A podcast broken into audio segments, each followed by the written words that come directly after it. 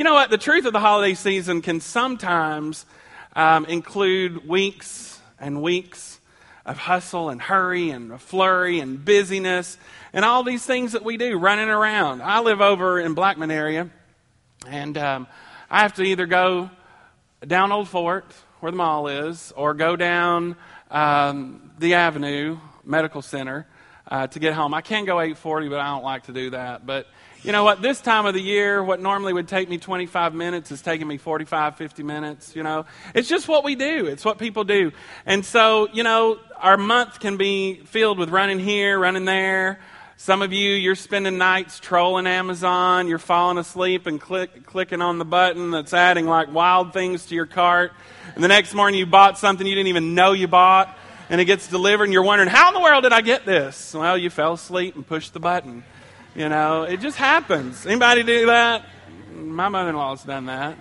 Um, but, you know, we fill our carts on Amazon. I want to share with you just some funny facts or just some things about Christmas here uh, and the holiday season that really puts into perspective this hustle and this bustle that we do. You know, Mike mentioned it this morning. We do. We, we run this little hustle and bustle, right?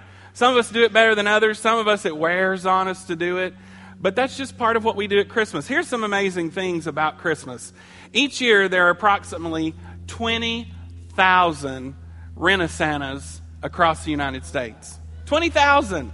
20,000 Rent-A-Santas. And these guys, they usually go under all kind, under some training if they're really good and somebody's invested in them. They have some training. Their training might include how not to take payment from parents while kids are looking or you know not don't eat onions or garlic or beans at lunch if you're going to be out there uh, dealing with kids you know it'd probably not be good. So um, here's another fun fact. Each year more than 3 billion christmas cards are sent in the us alone. 3 billion. 3 billion. Now that's something that's kind of faded in the last few years. Can you imagine what it was like a few years ago when everybody was really sending them? Now we send out e-cards or we just get lazy and don't send everything. Go, I'm sorry. I, I posted on Facebook. I didn't get my Christmas card done this year, right? Uh, we've already gotten some. I'm like, doggone it. How these people get them out so early? But each year, 3 billion. According to data analyzed by Facebook, you know, you're on Facebook, they're always analyzing you. Anytime you click, they can tell what you've been doing. So, according to the data analyzed from Facebook posts, two weeks before Christmas is one of the most popular times for couples to break up. That way they don't have to buy each other Christmas gifts. I did that, I think, in second grade. You know, had a little girlfriend right before Christmas. I think she broke up with me, probably because she didn't want to buy me a Christmas gift. All right. Um, during the Christmas season, though, there's nearly 28 sets of Legos that are sold every second. 28 sets of Legos. And if you have those in your home, you know how painful they are to step on, right? Oh man, Legos. Gotta love them. The average American spends about $786 on holiday shopping each year. And here's the amazing fact while they're out holiday shopping, they'll spend about $107.50 on themselves. Okay? Do you do that? Do you spend $107.50 on yourself?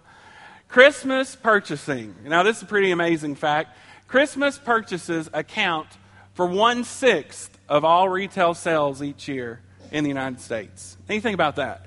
One month a year, we're buying, we're preparing for Christmas.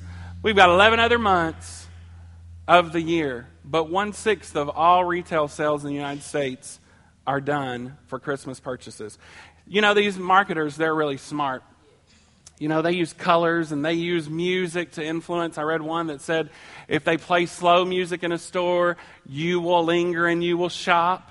If they play fast music in the store, you're going to speed on by, okay? See if you notice any of that stuff, all right? But here's one thing it says that the red, the color red, stimulates spending. So retailers will purposefully weave red into their advertisements, into their displays. Target's got it right. They're wearing red all year long. You know, it's, it's just to stimulate us. And we do it. We buy, all right? the stress, though, all right? Here's what happens the stress of holiday shopping creates pressure, competition. You might have seen that on Black Friday. Fear of missing out. It creates anxiety that interferes with calm decision making. which often leads to buyer's remorse and over purchasing. And all the men said, Oh, you were brave. all right, you know. Uh, we're not going to point fingers in here this morning, but, uh, you know, sometimes we are a little impulsive in buying, and we do have remorse. I, I saw a church member uh, this weekend at Kohl's. I won't say who you are, who you were, but she was there returning uh, some things that she bought on Black Friday because she said, "I think I overspent." Okay, so thankfully, I let you take it back. Um, but here's the deal: early holiday shoppers tend to be older, wealthier, college educated, and female. Right, ladies? Okay. And you know what? If you're an uneducated male and you're young, good luck. All right? You're the ones that are going to be filling the stores on New Year's Eve, scurrying around crazy. Okay? I'll tell you a real funny story. True story, I promise. Um, when I was young, and I, I, well, I was educated maybe. I don't know. I'd finished college. I was doing my first year teaching. And uh, I was in Peebles doing that last minute shopping. Okay, we, we lived in Cookeville. We had Peebles. I don't know if you know Peebles. But the holiday section was over here, and I was over there getting something, an ornament or something. And uh, I saw a teacher friend of mine who I had worked at her school uh, doing my student teaching. And she was one of these ladies that's kind of intense. Okay? Everything is intense that she talks about. And I don't know if you know anybody like this, but they're intense and they get right in your face. And so I had my bags and I was talking with her and she just kept talking and she would take a step forward because she's talking really intensely and I step back. You know, and we're talking and she takes another step forward and I step on back.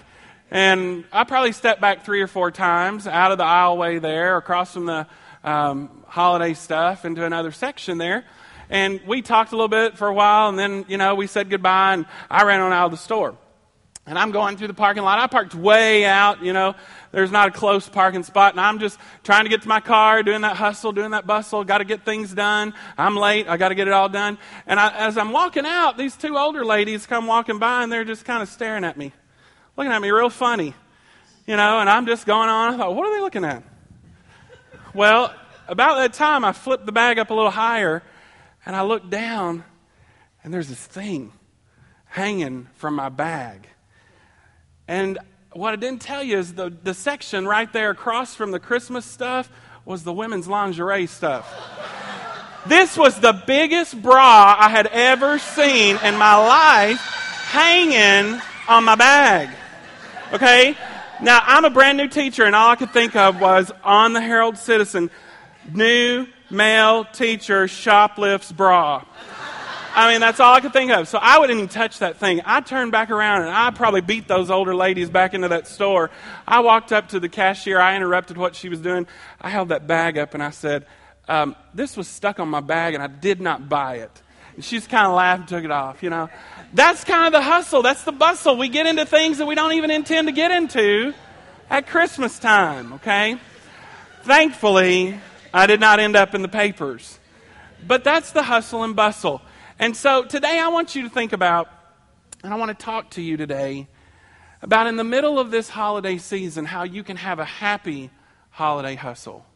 A happy holiday hustle. Because I'm realistic to, enough to know I could stand up here and talk to you today about don't do this and don't shop here and let's let all the shopping stuff done. Let's get focused on this and, you know, let all this other stuff fall aside. It's really not going to happen unless we make a concerted effort to put the brakes on on Christmas and not get involved with this holiday culture that we experience in America. You know what it is? What it is, right? We've allowed retailers and marketers to create this, and we enjoy some level of it, okay? Even if we complain about it, there's some level of it that we enjoy. And that's okay. That's okay. God's blessed us so we can bless our families, but it's what we do with it and our heart's intent behind it that can be something different. And so I'd like for us to consider this, okay? During the next few weeks, I want us to consider sharpening our focus, changing it, refocusing a little bit in this holiday season, and make some adjustments in our family, in our routine, in those that we're around. It may be our work family, it may be our own personal family. But make some adjustments in our family routines to celebrate the essential reason for Christmas. We can still do these other things, but let's balance it out this year. Let's change our focus, let's adjust it, and focus on the birth of our Savior, Jesus Christ. You know, you may already be in here and you may see yourself kind of slipping into that trap this year. Today's the day to readjust, okay? Here's the thing. Let's ask ourselves this big question today, okay? What can we do? What can you do? What can I do? What can we as a family do to strengthen the message of the manger this Christmas in our families? To make the real awe, the real wonder of the season, not about the retail and the color red and the lights and all the songs, but to make the wonder of the season about that baby that God our Father sent into a lost world that was looking for him for years and years and years, prophecies foretold of his coming. But he came in very unexpected ways. What can we do to strengthen that message? All right? Well, this message begins with a story. God's a master at weaving his plan together. And this story began up on the storyboards of heaven even before we were ever created.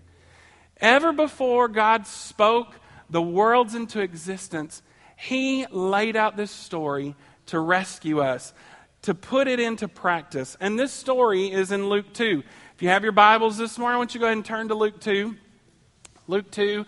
Many of you could probably quote this passage. You've heard it, you've said it, you've said in Christmas plays where they speak it out. We're going to be sharing it in, a, in at Joy to the Borough.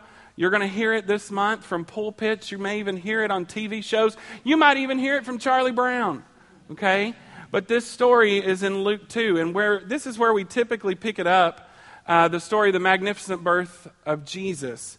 And, you know, I want to share it with you just a little bit differently today, okay? I, I'm immersed in the world of kids.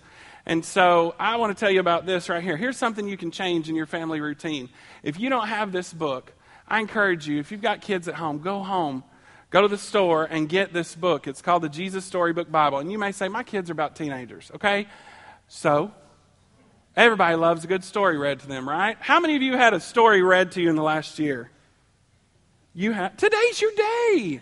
This is my gift to you for Christmas, okay? I'm going to read a story to you. It's, this is my favorite. I love this version. I, I cannot hardly sit down and read this to my kids without crying, okay? So if I cry today, I'm just a big old sap, all right? You might cry along with me, all right? But I put it up here, pictures for you, all right? says this, same as in Luke 2. Now, Mary and Joseph had to take a trip to Bethlehem, the town King David was from. But when they reached the little town, they found every room was full and every bed was taken. Go away, the innkeepers told them. There isn't any place for you here. Where would they stay? Soon Mary's baby would come, and they couldn't find anywhere except an old tumble down stable. So they stayed where the cows and the donkeys and the horses stayed. And there in that stable, amongst the chickens and the donkeys and the cows, in the quiet of the night, God gave the world his wonderful gift. The baby that would change the world was born, his baby son. Mary and Joseph, they wrapped him to keep him warm. They made a soft bed of straw and they used an, an animal's feeding trough as his cradle. And they gazed in wonder at God's great gift, wrapped in swaddling clothes and lying in a manger. Mary and Joseph named him Emmanuel, which means God has come to live with us, because, of course, he had come. So God pulled out all the stops. He'd send an angel to tell, him, tell Mary the good news. He'd put a special star in the sky to show where this baby was born. And now he was going to send a big choir of angels to sing his happy song to the world. He's here. He's come. Go and see him. My little baby. My boy. Now, where would you send this splendid choir? To a big concert hall, maybe? Or to a palace, perhaps?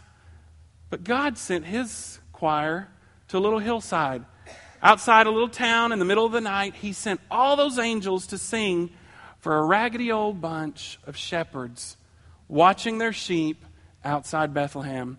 In those days, remember, people used to laugh at shepherds and say they were smelly, and they would call them other rude names, which I really can't mention to you here. You see, people thought shepherds were nobodies, just scruffy old riffraff. But God must have thought shepherds were very important indeed because they're the ones he chose to tell the good news to first.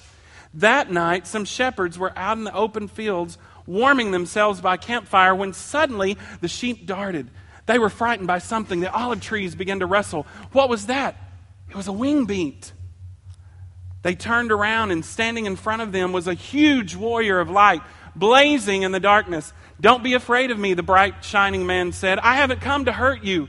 I've come to bring you happy news for everyone, everywhere. Today, in David's town in Bethlehem, God's son has been born. You can go see him. He is sleeping in a manger.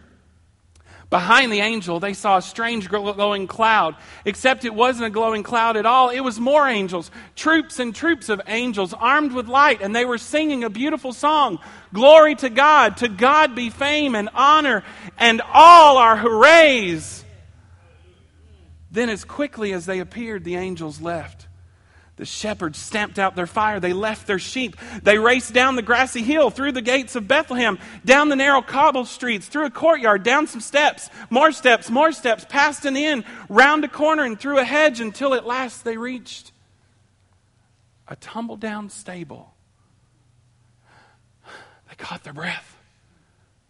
Then they quietly tiptoed inside. They knelt down on a dirt floor. They'd heard about this promised child, and now he was here, heaven's son, the maker of the stars, a baby sleeping in his mother's arms. This baby would be like that bright star shining in the sky that night. He would be a light in this, to light up the whole world, chasing away the darkness, helping people to see. And the darker that night got, the brighter that star became. Aren't you glad he came? In a way that boggles our mind. And have you ever really wondered why did he pick the shepherds?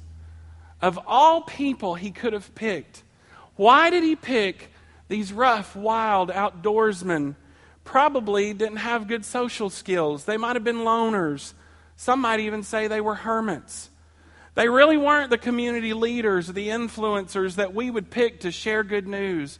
We probably would not send these shepherds down to the town square and make them the spokesperson for this wonderful news. But God picked them. I want us to look again at their response. In Luke 2 15, it says, So it was when the angels had gone away from them into heaven that the shepherds said to us, Let us now go into Bethlehem. We're not going to wait around here. We got to go check this out. Let us see this thing which has come to pass, which the Lord Himself has made known to us. And they came with haste. Everybody say, hustle. Have you ever been told to hustle? Have you ever been told to get your stuff on, get your stuff on, get out of this house? Let's get in the car, let's hustle. They came with haste, they came with hustle. And they found Mary and Joseph and the babe lying in a manger. Now, when they had seen him, they went out and they made widely known the saying which was told to them concerning this child. You know, the shepherds, we think we do a really good hustle at the holidays. The shepherds were actually the ones that did the first holiday hustle. They were running to find this baby. They hustled. They didn't wait. They didn't consider should we go or not? They said, let's go. They did the first holiday hustle, but their holiday hustle, they weren't running the Black Friday lines. They weren't baking in their homes until their bellies popped. They hustled and made sure that their hustle was all about verifying the truth of God's news. Let's go see. And spreading the message that the Messiah had been born. Their holiday hustle was a whole lot different than the hustle we get up caught, caught up in in Christmas time. They made it a priority. Think about this. What would our holidays look like? What would they be if we adjusted our hustle more to align with the hustle of the shepherds and what they did to go share the good news about Jesus? What if we did that this year? What if we did, let's go and let's see, and then let's go and tell? You've had this story put in your heart for years upon years upon years upon years. But do you share it? Do you share this news at Christmas? Let's make an adjustment if we don't. This is our opportunity. Do we make the truth of Jesus' birth the main reason we celebrate Christmas? I'll tell you another story. Few years ago, when it was just Sarah and I and the girls, pre Jack, um, before life got challenging, um, you know, if you have boys, you know it's just different. Um, but our girls, they're so fun. Jack's so fun. You know, Pastor Eddie talks about Jack. He's a great kid. He's wonderful. Uh, he's a joy. But I went to Hobby Lobby several years ago, Christmas time, with my girls. We went in, and you know, at Hobby Lobby at Christmas time, thank goodness they're a Christian company. But right there, as you walk in, you grab your buggy, right there in the middle of all that, they had this huge nativity display set up. Beautiful. Characters, I mean, some of those characters were probably this tall. And the, the stable, and everybody was there. All the characters. And we're walking by and we're looking at that. And all of a sudden, my girls, both of them, said, Where's Jesus? Okay, so loud in the store. I know people are looking around. Where's Jesus? I'm I promise I tell them about Jesus, you know. They're not heathen kids, all right? But uh, they said, Where's Jesus? All these characters were there Mary, Joseph, the animals, the shepherds, the wise men. They were there. But the manger was there, but it was empty. And they knew that. There was something missing. My first reaction was embarrassment because they were so loud. You know, I'm like, these are my kids. They're great kids. They're not those rowdy ones that you wish you were on the other side of the store. All right, you know. But this thought really raced through my mind right after that. As soon as they cried out, Where's Jesus? kind of dropped down in my heart. Do I leave out the most important part of Christmas sometimes? Just like this display here, all the characters were there, but the most important character, Jesus, was missing from that display. The manger was there, something was missing. And we can do this at Christmas times. We can make all the preparations, we can do all the things that establish Christmas in our home. And we set up the tree, we wrap presents, we send cards, we bake pies, we wear festive colors and ugly sweaters, and all of these great things. But here's the deal. Unless we are awed by this story of what was laid tenderly there in that feed trough, and unless we're drawn to worship, drawn to celebrate, drawn to give Him glory, to the one whose head was nestled there in that soft hay and wrapped in these swaddling cloths if we reflect on the Christmas miracle and we don't glorify God for what occurred, then there's probably something missing in our manger. There's probably something missing in our manger. We can't do Christmas without acknowledging this central character. We can't leave him out of our Christmas. So, what can you do this Christmas to ensure that the manger of your heart is full, full of worship for our Savior. Luke 2:20 says that the shepherds returned after they were there at the manger. They returned praising God, glorifying Him for all the things that they had seen and heard, and as it was told to them. They could tell the story and use their words but their words were focused on worship. Their attention was not down here on this earth. Their attention was on glorifying the master planner of this whole story. They praised God and they glorified Him for what they had seen and what was told to them. So let's be like these shepherds. You know, we can do the hustle, but let's do the hustle and let's glorify and let's praise God for the wonderful news and can we put Jesus this month in the manger of our heart and keep him there all through the holidays? You know, some of us, the holidays are a hard time. It's a sad time because we have a hole in our heart sometimes where we've lost a loved one, where we have a broken relationship. You know what's going to fix that? They can't come back to us, But when we fill it with more of God and we fill it with more of His presence, that aching and that longing in our heart can subside and we can be filled with His presence. The last part of this story is pretty amazing. Is what I want us to look at today. In Luke 2:19 it says after the baby was born, after the angels had come and they announced the news into the nighttime sky, and after the shepherds had made haste and done the hustle to Bethlehem to visit the king, it says this. It says, But Mary kept all these things and pondered them in her heart. For years and years and years, she lived off the wonder and the awe of the events of that night. Another version says it like this it says, But Mary kept thinking about all this, and she kept wondering what it meant. She kept wondering what it meant. Now, this Christmas season, we're going to have all kinds of fun. We're going to see family. Some of them you probably don't want to see, but some you're glad to see. You know, I missed out a family uh, gathering last night. My mom has six brothers, and um, they all get together. And this year I didn't get to go, and so you know I missed that. But they were going to have a good time. Every year, I'll tell you something funny. Every year, there's this little thing that floats around. It's called a duty head game. And it's this game, and you guessed it, has little duty things on it. But they were intending to give that to me last night, and so I foiled the plan. But we're going to have all kinds of merry moments this holiday season. But here's the thing our merry moments during this holiday should never outnumber our merry moments. The moments like Mary, where we ponder and we think about and we rehearse this story and we see it through different eyes and different ways and it weaves into our heart and our day, our merry moments.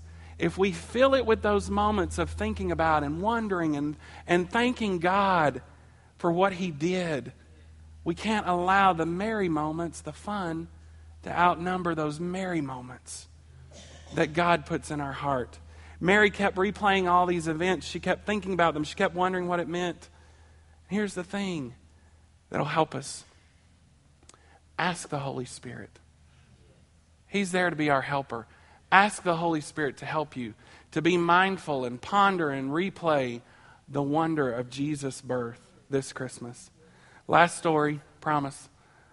I used to teach third grade uh, the last five years that I taught school. And every year, we read this book together. I loved it.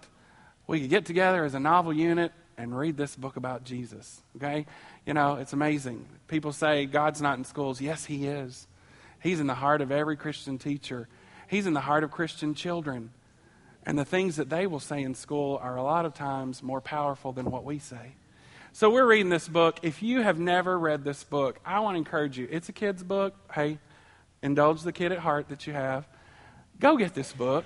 Go find it. There's even a movie on YouTube. The movie's not as good, but this book is good. And it's about these horrible kids, okay? Now brace yourself. They say some bad things. They do some bad things. They smoke cigars in the church bathroom. Uh, you know, I mean, they're, they're just heathen kids. They don't have a father around. And their mother works all the time because she can't stand being at home with them. And so they're called the Herdmans. That's true. She works all the time. They're the Herdmans. They're horrible kids. But they come to church because they heard there's food at church. And they come to church, and while they're there, they hear the announcement that there's going to be a Christmas pageant. And come be a part. Well, they're bullies, and they wipe out everybody who wants a leading part. And these nasty, mean, unkept children become Mary, Joseph, the wise men, the angels. And this story is amazing. But here it is. What happened? The best part of the book there's a, a part where King Herod is plotting to kill baby Jesus, and he tells the wise men, Go find him and bring word back. And the character in the book, they get so upset that Herod wants to murder baby Jesus. They can't even imagine it. These heathen kids get so upset, and they see Herod for what he actually is a murderer. And one of the characters asks this What if the wise men went back and told on the baby Jesus? And what if Herod actually did go and find Jesus and kill him? And there's this line in this book it says this What if no Jesus ever?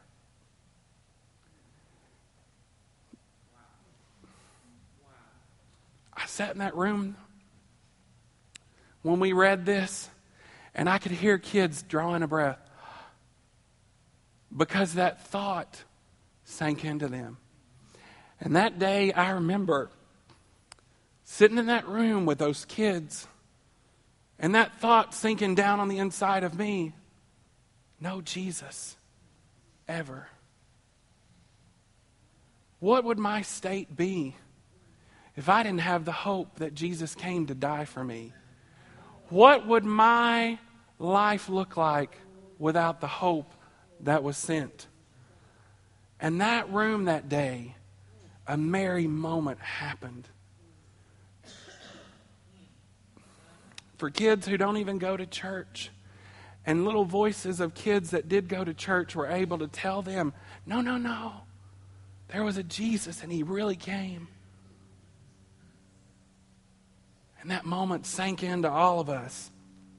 So give some thought to Christmas this year, to this miraculous story. Ask the Holy Spirit to fill your days with these merry moments that Mary had.